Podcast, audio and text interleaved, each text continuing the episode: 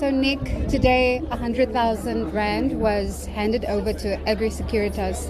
Can you talk to us about, you know, the importance of starting the BakkieArm initiative and helping, you know, the agricultural sector in that way?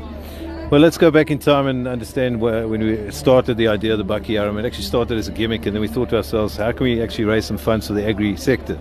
Because it was based on agriculture and the idea was then born, and then we pushed it into the market, and it just caught fire. And uh, uh, within four months, we raised 100,000 rand that we said we dedicate to Agri Securitas because it's an organisation that we have been sponsoring and supporting and partnering with for quite some time.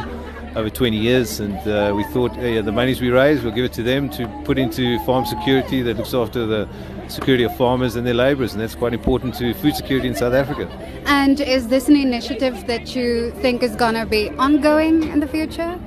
Uh, it definitely has to be, not the specific initiative, but the partnering and support of uh, Agri Securitas is far too important to Central South Africa and South Africa's food security. So we'll keep coming up with novel ideas that speak to, you know, those that are interested to donate uh, funds or buy products that we can then take that money and give it to Agri Securitas. And then lastly, and this is about Grain SA's Nampo Harvest Day. Can you talk to us about the importance of us being here as a radio station and also, you know, being part of the agricultural sector?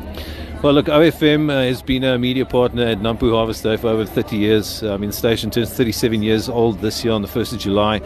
Uh, it's a very important part uh, of our DNA as OFM, Agri in Central South Africa, the breadbasket of uh, South Africa, and it's it's something we live and breathe every day. The business of Agri is very important to the business of OFM. The partnerships we've got, the clients that we've got, everybody is affected by the Agri sector, so it's quite important for us to invest.